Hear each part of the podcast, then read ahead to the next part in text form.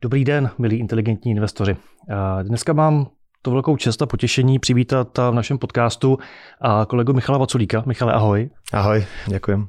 Michal je šéfem našeho programu nebo našeho segmentu Elite a vlastně cílem toho dnešního povídání bude představit Michala jako člověka, jako profesionála a současně celý náš program o tom, co, o, o tom, co vlastně je, a pro, koho, a pro koho je určení a jaké výhody přináší. Takže pojďme na to.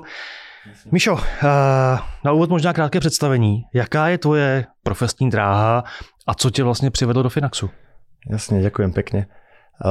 Ja som vlastne, toto bude cez 12 rokov, ktorých, e, cez 12 rokov, ktorých som ktorých profesne sa vlastne venujem iba finančným trhom alebo správe majetku z toho pohľadu ako keby poradcov. Ja som 10 rokov pracoval hneď po vysokej škole ako privátny bankár, potom ako manažér na oddelení privátneho bankovníctva na najväčšom privátnom bankovníctve vlastne na Slovensku kde mám za sebou, akože sú to tisícky stretnutí vlastne s tým privátnym segmentom a spomínam na tie časy akože aj veľmi príjemne, pretože som tam spoznal vynikajúcich ľudí, veľa vecí sa naučil pochodil aj trošku svet, e, New York a prevzatie ocenenia, Londýn a, a rôzne iné destinácie, takže bolo to dosť zaujímavé. No a potom vlastne jeden deň, ja to tak celé zhrniem, skrátim. Krátka. Long story short.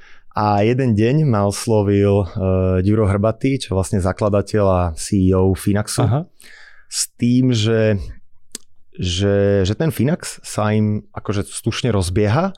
Sú na rôznych trhoch, okrem toho Slovenska, Čechy, Polsko, Maďarsko, Chorvátsko, mm. plánujú ďalšiu expanziu a že cítia, vtedy mal Finax nejakých po 4 tisíc klientov, ako aha, 3 niečo, aha. 3 tisíc klientov niečo, väčšinou retailových a že cíti, že chce to takú, že, že chce to začať budovať aj takú osobnú starostlivosť. A hľadal niekoho akože z prostredia private bankingu alebo nejakej že, že starostlivosti o afluentných klientov v rámci tej, tej toho investičnej témy alebo investičného poradenstva povedzme, tak hľadal a, a keď sme mali prvé stretnutie, tak to ja tak rád hovorím, že Ďuro mi prišiel taký veľmi naivný, ale to bol len taký prvý dojem, pretože keď sme sa bavili, tak som sa ho pýtal, ako je to s tým Finaxom, že koľko máte pod správou, on mi hovorí, že 16 milión eur, a akože ja z toho sveta, kde ako len to moje oddelenie privátnych bankárov spravovalo majetok asi 700 miliónov eur, ten náš útvar ako nejakých 40 ľudí, 50, že 3 miliardy takmer uh, eur, tak mi to prišlo až také, že, že čo ideme robiť, akože o čo sa ideme starať, o akých prijatných klientov, keď spravuje 17 miliónov. No a, a on akože už mal tú víziu takú, že, že on už videl ten dnešok v ro, koncom roku 2019, tak on už videl ten dnešok a mne to vtedy prišlo veľmi naivné. Tak sme si akože povedali, že aké ma on predstaví, ja som mu povedal, že aké sú moje skúsenosti, ako to vidím a co mi tak prišlo zvláštne a potom sme sa vlastne stretli asi o 2-3 mesiace ono to bolo tesne ešte pred koronou, Aha. ktorá tak vypukla taký marec tak silno na Slovensku, čak asi aj u vás v Čechách. A, a vtedy mi hovorí teda v nejakých dvoch, troch mesiacoch, že, že ako sa nám darí, že no máme 25 miliónov pod správou, teraz nejaká tisícka klientov tam akože pribudla ďalšia, že čo. A, a vtedy vlastne začalo to tak celé zapadať do seba, že tá jeho predstava toho, že čo dokáže, akože ako, akých klientov dokáže Finax osloviť mm. a čo on vlastne mm. potrebuje, že, že cíti, že Finax dokáže osloviť ľudí s nadpriemerným objemom majetku, ale že títo klienti, títo potenciálni klienti sa chcú s niekým stretnúť. A že aj keď sa robí veľa podcastov, videí, vzdelávania, tak, tak ten priestor na osobné stretnutia tu úplne taký nie je. A on potreboval vlastne niekoho, kto ten priestor vytvorí, nájde správnych ľudí, hmm. ktorí sa osobne budú o tých klientov starať. A tým pádom slovo dalo slovo, čo sa mne veľmi páčilo a čo som za cez 10 rokov vtedy nevidel e, v tom finančnom sektore, že najprv som si myslel, že to je taká klasická pretvárka korporátna na to, že klient je na prvom mieste a, a všetko sa točí okolo klienta, že, že akože to asi, že v každej banke, u každého správcu majetku nič iné sa ani nedá počuť a potom keď prídeš v tej realite, tak zistíš, že, že asi nie ten klient je na prvom mieste u tých veľkých správcov majetku, čo dokazuje, že, že aké typy produktov má ten klient v portfóliu, či najlepšie z najlepších, alebo produkty toho správcu a podobne.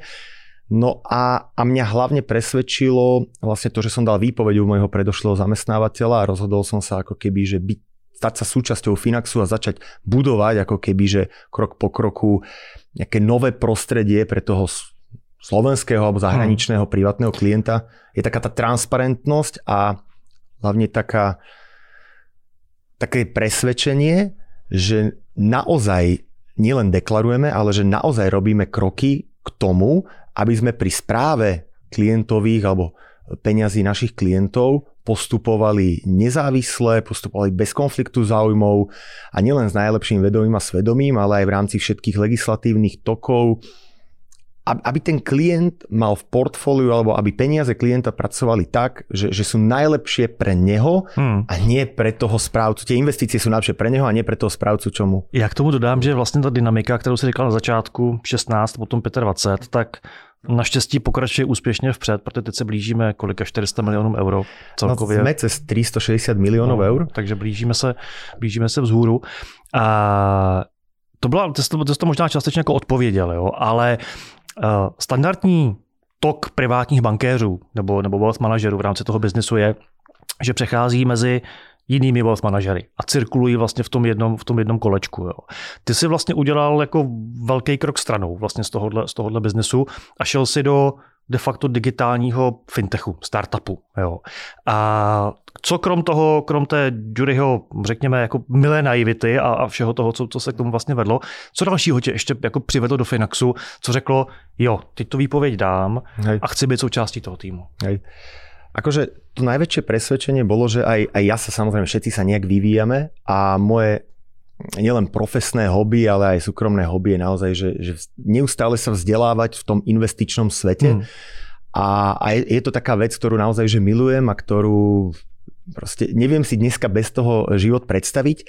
A veľmi ma fascinuje ako keby Mm, ten pohľad buď západoeurópskych správcov majetku, primárne že švajčiarsky alebo britský, ale, ale, ale napríklad aj americký spôsob vlastne správy majetku, že nie, že by tam bolo všetko také crystal clear, ale, ale sú tak tak neuveriteľne vpredu v správe, v nezávislej nejakej hmm, independent mm, mm, správe majetku, ktorá sa vlastne v našich končinách veľmi nevidí. V našich končinách funguje to, čo sme hovorili pred chvíľkou, že prídeš do banky, bankové produkty danej skupiny, potom nejakí zazmluvnení správcovia a vlastne všetci tí správcovia sú závislí uh-huh. od vnútorných vlastne fíčok alebo nejakých poplatkov tých produktov a tento svet je akože pokazený a možno vyzerám niekedy ako veľmi naivný, ale tá šanca zmeniť tento svet, akože pomaličky od, od túto, toho, toho Slovenska cez strednú Európu a verím tomu, že aj ďalej, uh, sa nám to zatiaľ darí a verím, že aj sa to ďalej dariť bude.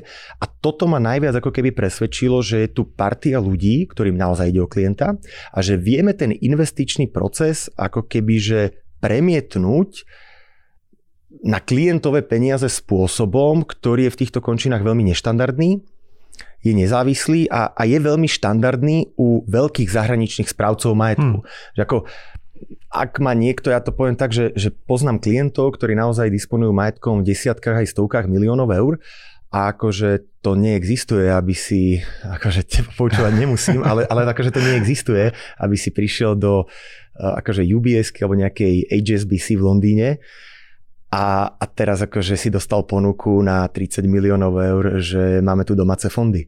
Hej, a, a nejaké domáce certifikáty, že takto tak. to nefunguje, že akože funguje to spôsobom, že častokrát si najímaš aj, aj že nezávislého advisora, uh-huh. ktorý nie je platený od objemu majetku, ktorý ti spravuje, a ktorý je platený nejakým fixom ako právnik a ten ti ako keby sa snaží vybrať najlepšie z najlepšieho, aby si sa medzi tými bankami akože dokázal orientovať a medzi tými produktami, lebo, lebo tí, tí bohatí klienti, ľudia samozrejme nedisponujú tým skillom, že dokážu rozoznať finančné produkty. Na to sú tu tí poradcovia. No a vlastne, a vlastne toto je taký vynikajúci základ na to, že, že, že bez toho konfliktu, bez toho, aby ten poradca ti radil produkty, z ktorých on priamo benefituje, tak to je dobrý základ na to, aby bola tvoja investícia, tvoj majetok do budúcnosti efektívne spravovaný, aby bol úspešný a to prinašame akože vo Finaxe. Vo Finaxe riadíme portfólio bez toho, aby sme boli motivovaní, že tu na nejaký produkt nám zarába viac a tu na menej. Žiadny produkt nám nič nezarába, pretože si nechávame poplatky zo žiadnych produktů. My jsme se o tom vlastně bavili, než jsme šli natáčet takhle na, takhle na ostro, že samozřejmě teď došlo k tomu, že spousta privátních bankéřů nebo wealth manažerů a a to nijak nehovoří o jejich profesních zkušenostech nebo znalostech, se vlastně posunuli z role uh, vztahového pracovníka do role portfolio manažera. A vlastně spravují, spravují tomu klientovi ty peníze, což jako samo o sobě není možná, možná špatně, ale z toho dlouhodobého pohledu ten náš přístup je vlastně úplně jiný. Ja, ja nechcem haniť skilly ani schopnosti teda žiadnych privátnych bankárov tak. a relationship manažerov.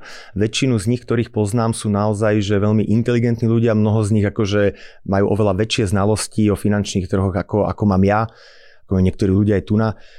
Ono mi to niekedy ale príde také, také výrazné zneužívanie, že niekedy aj tí privátni bankári ako keby kolujú z banky do banky, hmm. keď majú dlhoročné vzťahy s tými privátnymi klientmi, čo sa očakáva teda od nich, aby mali tie vzťahy. To je ich práca, že? To, to je ich práca, presne tak ich sa snažia aj stiahnuť do toho iného správ, k tomu inému správcu, správcovi. No a akože ten štandardný postup je taký, že tu sa všetko predá a nakúpia sa nové, lepšie produkty. Tak. A keď príde nejaká nová emisia dlhopisov, certifikátov, nový fond, akože teraz žijeme v dobe, kedy aj legislatívne uh, máš mať v ponuke nejaké ESG alebo ESG mm, mm, riešenie, mm, mm. tak akože to je, to je pre poradcov akože uh, krásna tá hudba na podmaz na, na nové peniaze a zase nový produkt, nová stratégia, prineste. A teraz toho privátneho bankára sa častokrát stáva ten portfolio manažer, ako, ako si hovoril, a podľa mňa, že toto je obrovská chyba. Že ako keby častokrát sa deje v bankách to, že hore na predstavenstve sa potrebuje niečo predať. Prídu teraz nejaké nová emisia dlhopisov, tá banka potrebuje likviditu. A hore na predstavenstve sa povie, že že proste no musíme predať 100 miliónov týchto dlhopisov, aby bola zabezpečená nejaká tá, hmm. tá depozitná časť e, tej banky. A teraz ono to úplne preskočí takéto oddelenie metodiky investičných produktov, ktoré tomu má dať tú fázu, akože, že kde to dať do toho reálneho poradenstva pre klienta investičného. Je to tak. Je to tak. On sa to potom dostane akože priamo až na nejakých tých sales manažerov alebo na ten útvar a zrazu sa predáva. Alebo častokrát je to potom opačne, že ten privátny bankár, tam sme začali, že ten privátny bankár dostane nejakú myšlienku, pretože teraz vidí, že je vojna, že je vysoká inflácia a bez toho, aby tá metodika investičných procesov zadala nejakú tú cestu, ktorá má byť najlepšia pre klientov, tak sa z privátneho bankára stáva taký portfólio manažer, ktorý rozhoduje teraz kúpime, teraz predáme. A ako som povedal, že, že všetka čest ako keby k znalostiam akože všetkých tak, poradcov, tak, tak, tak ale toto je dlhodobo, akože toto štatistiky a dáta ukazujú, že to je vlastne aktívny management, akurát ho nerobí profesionálny portfolio manažer s nejakým CFA titulom a týmom, ktorý má dokopy 150 rokov skúsenosti, ale robí ho ten relationship manager, ktorý to tak pocitovo navníma, že si ráno prečíta tak. Patriu investičný je to web tak, a nejaký je to Twitter. Tak. A, je to tak. A no. dejú sa zmeny v portfóliu, čo pre mňa je s obrovským strašiakom hej, pre peniaze bohatých ľudí. Je to pravda. A nielen bohatých ľudí, ale všetkých, kohokoliv, ktorí spravujú kohokoliv. peniaze. Uh, ty byl vlastně elit zaměstnanec číslo jedna, že jo? Ty byl jako číslo, číslo jedna. Uh, I tak to ale jako sám neutáhne, že jo? takže se zbudoval v průběhu času nějaký, nějaký tým, tým vlastně kolegů. Uh, jak je velký, jak je strukturovaný, jak vlastně ty kolegové mají třeba geografické rozdělení, jak pečují o ty klienty a možná to je asi nejdůležitější, jak vlastně třeba i oni jako vnímali jejich přestup do vlastně zvláštního typu jako firmy, která byla trošičku možná jiná, než to, co oni měli původně. původně teraz aj, aj dobre nahral, pretože mm, začnem tak, že september 2020 bol ten vlastne dátum, kedy ja som začal ako prvý elit pracovník, kedy ešte neexistoval elit, lebo elit sme spustili v októbri 2020, tak sme mali vtedy, ja poviem tak najprv, najskôr na klientov, že nejakých 7-8 miliónov eur aktív elit klientov, mm-hmm. ktorých bolo, ja už teraz neviem, do 40. A, a vlastne toto číslo sa nám za necelé dva roky, lebo za chvíľku bude mať október 2022, takže za chvíľku bude mať elit oddelenie druhé narodeniny, tak z tých zhruba 40 sme to vytiahli na aktuálne číslo niekde okolo 900. Uh-huh. 900 aj s rodinnými príslušníkmi, pretože v rámci Finax Elitu, že Finax Elite je služba, ktorá začína od 100 tisíc eur pre klientov Finaxu, uh-huh kde môžu byť tých, tých 100 tisíc eur môže byť vyskladaných aj z rodinných príslušníkov v jednej domácnosti. A to sa častokrát deje, že sú to deti, partnerky, partnery, manželia, manželky, čo je veľká výhoda a vlastne celá tá rodina benefituje z nižších poplatkov za správu a dostáva vlastne wealth manažera uh-huh. ako takého osobného poradcu. Takže dostali sme sa niekde zo 40 klientov na nejakú zhruba 900 a z nejakých 8 miliónov eur na dneska nejakých necelých 100 miliónov eur. Uh-huh. A hlavne ten, ten share, nejaký podiel na celofinaxových aktívach sa na začiatku hýbal, že to bolo tak necelých 10% z celkového podielu a dneska sme vlastne 26% z celkového podielu Finaxových aktív, ako hmm. dneska má Finax cez 360 miliónov eur.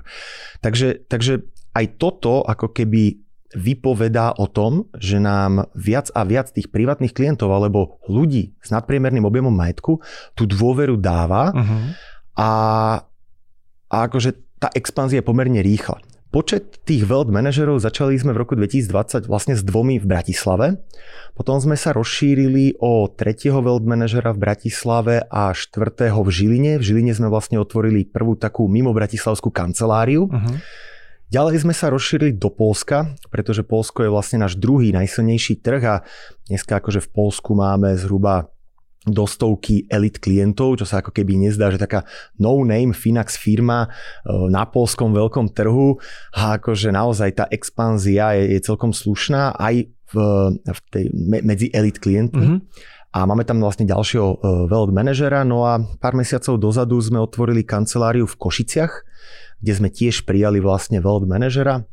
Od septembra nastupuje vlastne ďalší človek do Bratislavy. A vlastne zo Slovenska obsluhujeme aj, aj českú uh-huh, klientelu. Uh-huh. V Čechách sme sa zatiaľ ako keby nejak extra nefokusovali na ten segment elit. To znamená, že tvojim príchodom uh, som rád, že sa, že sa akože do toho budeme šlapať. Naša aktivita, presne tak, naša aktivita v Čechách akože že zvyšuje a poviem len takú pikošku, že, že v Čechách akože máme nejakých uh, elit klientov, Aha. Obsluhujeme ich zo Slovenska, to znamená, že, že nejaký kontakt majú práve, práve s kolegami tu na, tu na z Bratislavy, väčšinou akože v, v online prostredí, buď videokoly, alebo teda uh-huh. telefonáty. A akože poviem aj takú pikošku, že v Čechách máme aj klienta, aby, aby som tak akože trošku cez čísla išiel, e, ktorý má u nás viac ako milión eur. To znamená, že akože nie je to len také, že začíname s 20 eurovými alebo teda to pravda, s 500 no. korunovými sporiteľmi, ale, ale reálne tam máme klientov, ktorí tu dôveru nám dali, aj keď ta expanzia v Čechách naša nebyla. A ačkoliv jsme vlastně nebyli jako příliš přítomní, že? nebo nebyli jsme příliš vidět, tak jako co, za mě co je určitě dobře, že si nás vlastně jako našli sami, což je podle mě svým způsobem jako razítko, že tu kvalitu té služby nebo té propozice v tom vlastně vidíš. A toto by som ako keby dodal k tomu, že ako Juraj, uh, Juraj Hrbaty mi dal celkom voľné ruky v tom, že ako by to oddelenie malo vyzerať, čo by mali robiť, čo by mala byť tá pridaná mm, hodnota. Mm. A ja som to chcel úplne otočiť od tých štandardov, ktoré sú, ja nechcem len haniť a teraz, že to bude nakladačka na banky alebo niečo podobné, ale akože štandardný proces správcov majetku, či sú to banky alebo iní sprostredkovateľe, že máš nejaké plány, teraz tie plány naplňaš, a tebe príde nejaký produkt a ty ho v tom kvartáli proste musíš predať. Keď ho nepredáš, nemáš odmeny, tvoja rodina trpí, nemáš peniaze, takže ten svet je akože zvrátený. Keďže mi nechal Juraj akože voľné ruky, tak som povedal, že proste takto ten investičný svet voči klientom nemôže fungovať, že tu stále niečo treba predávať. A ja rád hovorím na stretnutiach, že my tu nič nepredávame, hej, že my nemáme žiadne vlastné produkty, žiadne vlastné dlhopisy, žiadne vlastné realitné fondy a také tie ťaháky, hmm a častokrát dostávam tú otázku od klientov, že no dobrá, v čom je ten rozdiel, hej, že, že, že nemáte pre nás okrem nižšieho poplatku ako keby nejaký, nejaký super benefit, ako môžu si klienti Elid aj sami navoliť to portfólio podľa vlastnej iniciatívy z rôznych vlastných ETF fondov, ako neberiem to ako najväčšiu pridanú hmm. hodnotu. Majú hmm. aj brokeriť službu, môžu si kupovať akcie, e, samostatné ETF e, fondy, tiež to neberiem ako ten najväčšiu výhru na svete, ale majú wealth manažera, a našich wealth manažerov, naši wealth manažeri tu nemajú žiadne plány na predaj, žiadne mesačné plány, ročné plány a podobne.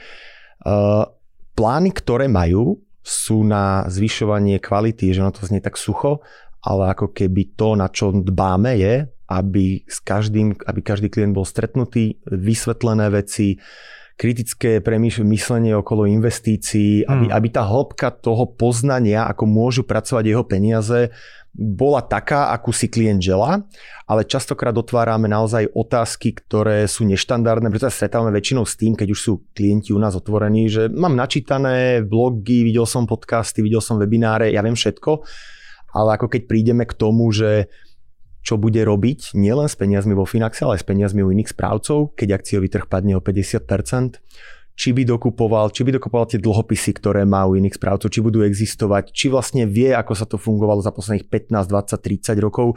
Akože to som len taký výsek dal, že, že je to akože, sú to rôzne témy, ktoré ten wealth manager otvára s klientom, že to vôbec nie je zamerané na predaj, že, že my tu máme nejaké produkty. A to som chcel vlastne povedať, že je to aj také sklamanie, lebo, lebo väčšina ľudí, ktoré, ktorí spravujú peniaze správcov majetku štandardných, ako sú banky, sprostredkovateľia, je zvyknutá, že proste na to, v tej pobočkovej sieti mali nejaké povedzme fondy a na tom privátnom bankovníctve sa zo šuflíka vytiahli privátní nabídky. Privátna nabídka, čo je vlastne to isté, len je to marketingom uh, zabalené v zlato-čiernej farbe väčšinou. Třeba. S mierne nižším poplatkom, s jemne upraveným portfóliom. Ako zase, že nechcem to haniť, ale ono to veľmi dobre vyzerá ako sa to hovorí s tou kačkou, že vyzerá to ako kačka. Chodí to jako kačená. Ale nie je to, hej. A já si myslím, že tohle je vlastně jako ten největší, největší rozdíl, který nás jakoby odlišuje od zbytku konkurence. A teď možná myslím jako konkurence ve smyslu wealth managementu, protože uh, opravdu my, my neprodáváme, nebo neprodáváme, neděláme promo produktu, my děláme promo filozofii péče o peníze, nebo práce s penězi, jak, jak s nimi nějak, nějakým způsobem logicky, logicky pracovat. A, a to je ten rozdíl, že? To, je ta, to je ta nezávislost. Protože my nemáme, nemáme tu motivaci prodat dluhopis A nebo certifikát B nebo akci C. Je to presne tak a, a ja vlastne tú, tú prácu, a nielen s privátnymi klientami, ale, ale úplne so všetkými, tú prácu s majetkom rozdielujem na, na tri časti. Ono väčšinou akože ťažko nájdeš že nejakú inú časť, do ktorej by si nepatril, že nie ty, ale ktokoľvek z nás. Hmm. A tá prvá časť je, a to môže byť aj pri privátnych klientoch, že máš príjem, nie si dneska ako keby odkazaný na to, že ťa musia živiť tvoje peniaze, hmm. živí ťa tvoj príjem. Môžeš byť zamestnaný, môžeš podnikať, môžeš zdediť nejakú firmu a stále tam máš aktívny príjem, že si len v nejakej dozornej rade, ako niektoré už také dospelejšie deti hmm. Hmm. hmm. tých privátnych klientov. A teda si vo fáze, ja, ja tú fázu nazývam tak jednoducho budovanie majetku, tak ako je aj jeden z našich cieľov, že aj keď je ten majetok povedzme nejakej začínajúcej fáze, že by ťa ešte neuživil, ale aj keď je ten majetok v, teda v objeme takom, že by už z toho mohla byť aj slušná renta, nepotrebuješ ju, si vo fáze budovania majetku, teda zveľaďuješ. Potom ako keby sa treba rozprávať o tom, že kedy možno, možno sa to dá naplánovať, možno to je také, že možno o 5 rokov otvorme a tak ďalej, je, je fáza tá rentierská. Hmm. Že kedy, kedy ti ten aktívny príjem vypadne, alebo nejaký príjem vypadne a mal by ako keby ho nahradiť nejaký pasívny príjem. A v našich končinách sú ako keby, že všetci Dria väčšina zvyknutí na príjem z nehnuteľností, lebo každý pozná niekoho, kto zarobil na nehnuteľnostiach. Pokiaľ my sami sme nezarobili, určite niekoho poznáme. Cez 30 rokov týchto samostatných našich e, republik e, vlastne e, trh nehnuteľností iba rastie s malými prestavkami a, a toto je najčastejšia akože téma, že som zvyknutý na nehnuteľnosti, tie akcie moc nemám rád, alebo kapitálové trhy, lebo pravda je taká, že, a to mi možno ty povieš lepšie z Českej republiky, ale na Slovensku je pravda taká, že tu ľudia nemajú v okolí známych, ktorí by dlhodobo profitovali z kapitálových trhov. Ja nepoznám nikoho, kto by to neskúsil od mladších mm, cez staršie mm. ročníky tých privátnych. Skúsili to všetci. Niekedy to skúsili cez nebankovky, skrachovalo. Potom dali šancu rôznym kapitálovým životným poisteniam, katastrofa, vysoké poplatky, zistili, že z toho nič nie. Potom tie bankové fondy, taký technologický, taký americký akciový, taký onaký. Zase prišla nejaká finančná kríza, sa zrútil ako domček z karát, že toľkokrát tomu ľudia dali šancu, až ako keby mi príde, že, že tie nehnuteľnosti sú také, že ich nesklamali. A teraz ako to správne nastaviť tak, aby to prekročilo generácie. A ja som vlastne hovoril o tej fáze renty, lebo ľudia sú väčšinou zvyknutí, že dám peniaze do nehnuteľnosti, tá sa prenajíma, nosí mi rentu. A to je druhá fáza, kedy mi vypadne aktívny príjem A to je vlastne druhá fáza medzi privátnymi klientami, na ktorú sa zameriavame, že kedy má prísť tá fáza renty, hmm. ako najrýchlejšie sa tam vieme dostať, alebo kedy plánujete sa tam dostať, lebo nie každý premýšľa, že už chcem iba cestovať po svete a nerobiť. Poznám akože 70 ktorí si nevedia predstaviť nerobiť. A zase častokrát sa opakuje taká vec, že, že aj tí 50 60 70 keď už sa rozhodnú, že nie, predal som firmu, nejdem nič robiť, tak im to vydrží tak od pol roka do dvoch rokov a zase nastúpia do nějaké... se do toho vrátí zpátky. No. no. Já možná doplním k tomu, jak jsi říkal. Eh, v Čechách určitě eh, my jako milujeme cihly. A je to podle mě proto, protože já třeba jsem generace lidí, kteří se rodili v nějakých 30., 40. letech, 50. letech. A v tom období jako tuhého komunismu v podstatě vlastnictví nemovitosti nebo nějaký vztah k nemovitosti bylo to jediné, co tam mohlo být nějaká forma vlastnictví. Akcie nebyly, kapitálový trh nebyl, takže to byla, uh, byl to byt, byla to chalupa, bylo to auto. To byly nějaké tři, tři vlastně jako pilíře.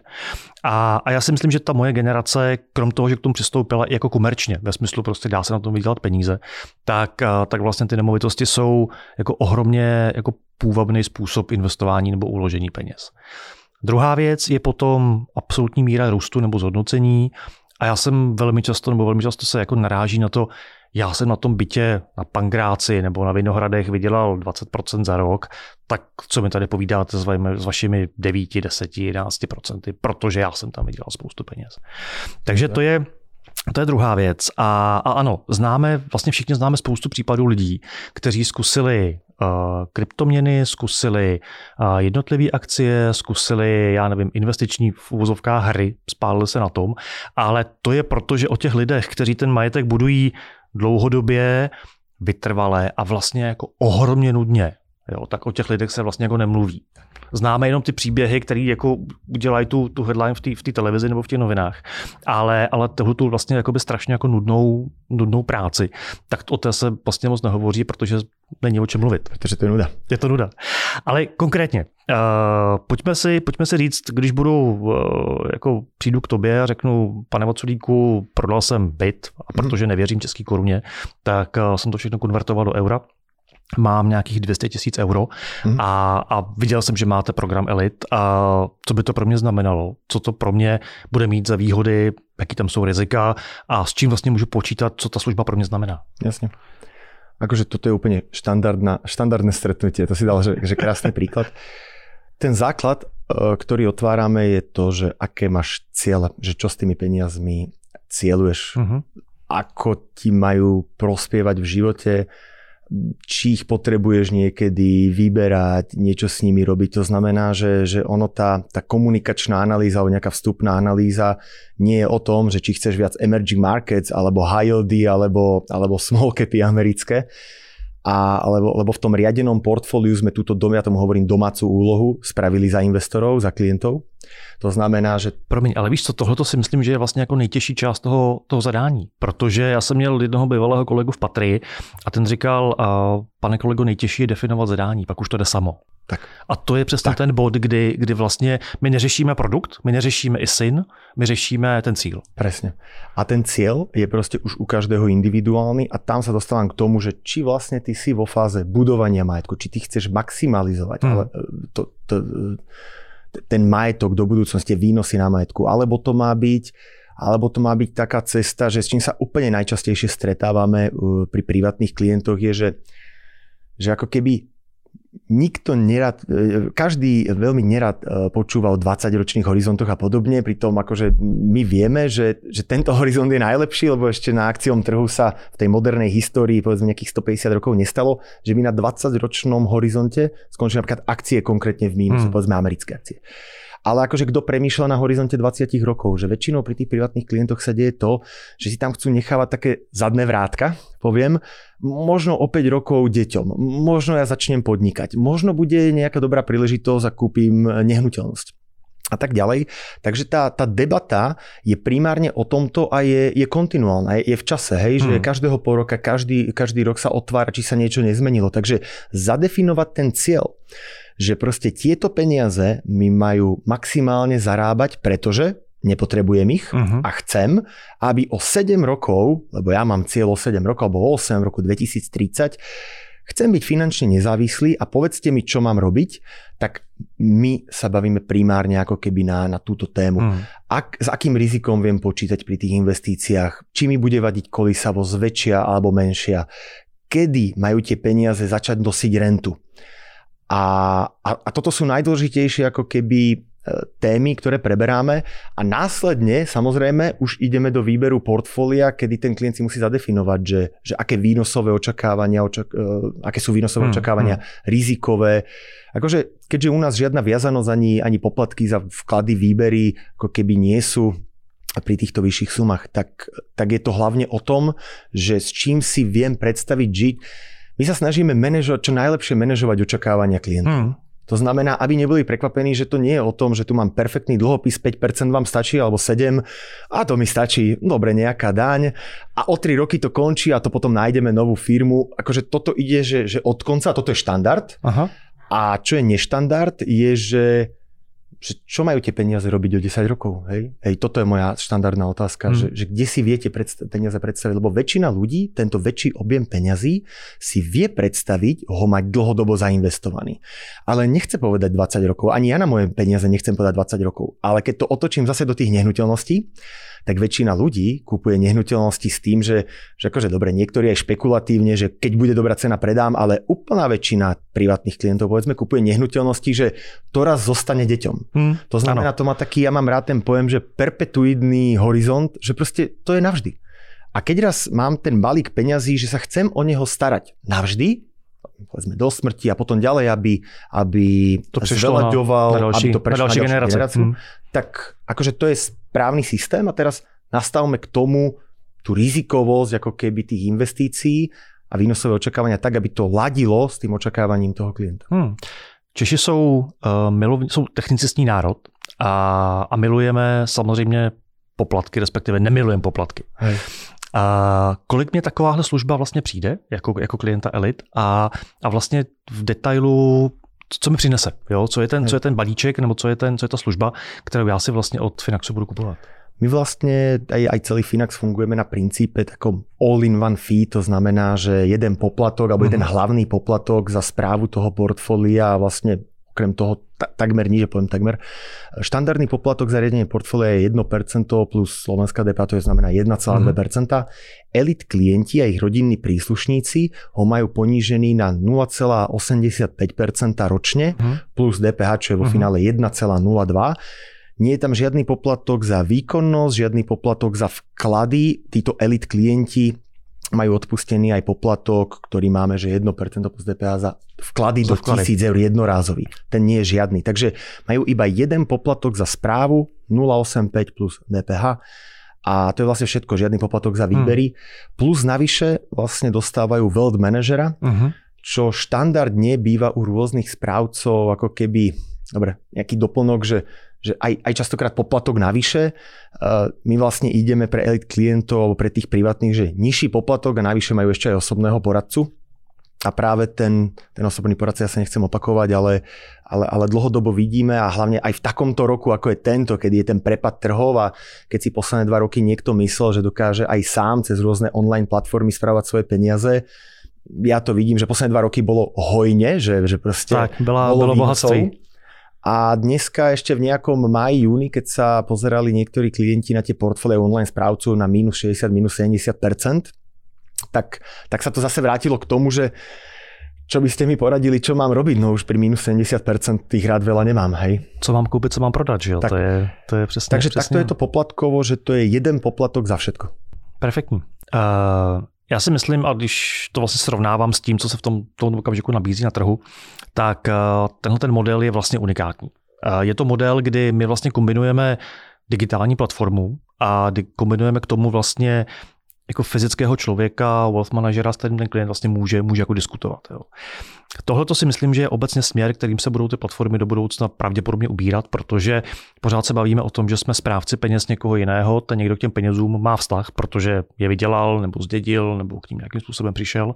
A samozřejmě bankovnictví nebo zpráva majetku je vlastně o důvěře. To je to, co tam nějakým způsobem jako váže dohromady klienta a tu firmu. Kam si myslíš, že se tenhle ten model nebo ten biznis vlastně bude, bude posouvat? Jestli my jsme v tomto ohledu za mě vlastně pionýři v tom smyslu, že to klasické jako wealth management odvětví, ta digitalizace vlastně jako teprve čeká, že tam teprve jako přijde. A že samozřejmě dochází k jedné věci, já jsem o tom psal pro jedno, pro jedno jiné médium, že teď se chystá jako opravdu jako velký třesk, kdy ta generace lidí, kteří vybudovali ty firmy v té střední a východní Evropě krátce po těch revolucích, které byly ty 89.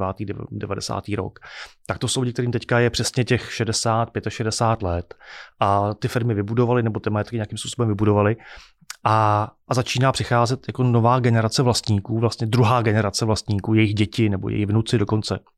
A to už je vlastně jako úplně jiná sorta lidí. To jsou jako digitálně přirozeně schopní lidé, kteří prostě požadují přesně touto, jako ten, ten typ služby. Jo? Tak jestli to je to, jestli to jako vnímáš stejně, že to je vlastně ten směr, kam se to celé industry teprve bude hýbat, ale Finax už tam teďka je. Ja si myslím, že celé to industry bude mať nasmerované viac pre najlepšiu službu pre klienta, pretože ten tlak nás ako spotrebiteľov, nás ako klientov hmm. rôznych služieb je v tom online prostredí cítiť a veľmi jednoducho sa môžeš u rôznych služieb a rôznych produktov rozhodnúť, že niekam rýchlo odídeš a podobne. A ja použijem jednu takú dobrú štatistiku, akože ona bola slovenská, ale myslím si, že asi bude platiť aj, aj, aj, aj v Čechách, že uh, miléniani a, a mladšia generácia mm-hmm že, že vyšlo z tej štatistiky, že čoho sa viacej boja, že či navšteví zubára alebo banky. Aha. Tak akože vyhrala banka. Že radšej idú zubárovi ako, ba- ako do banky.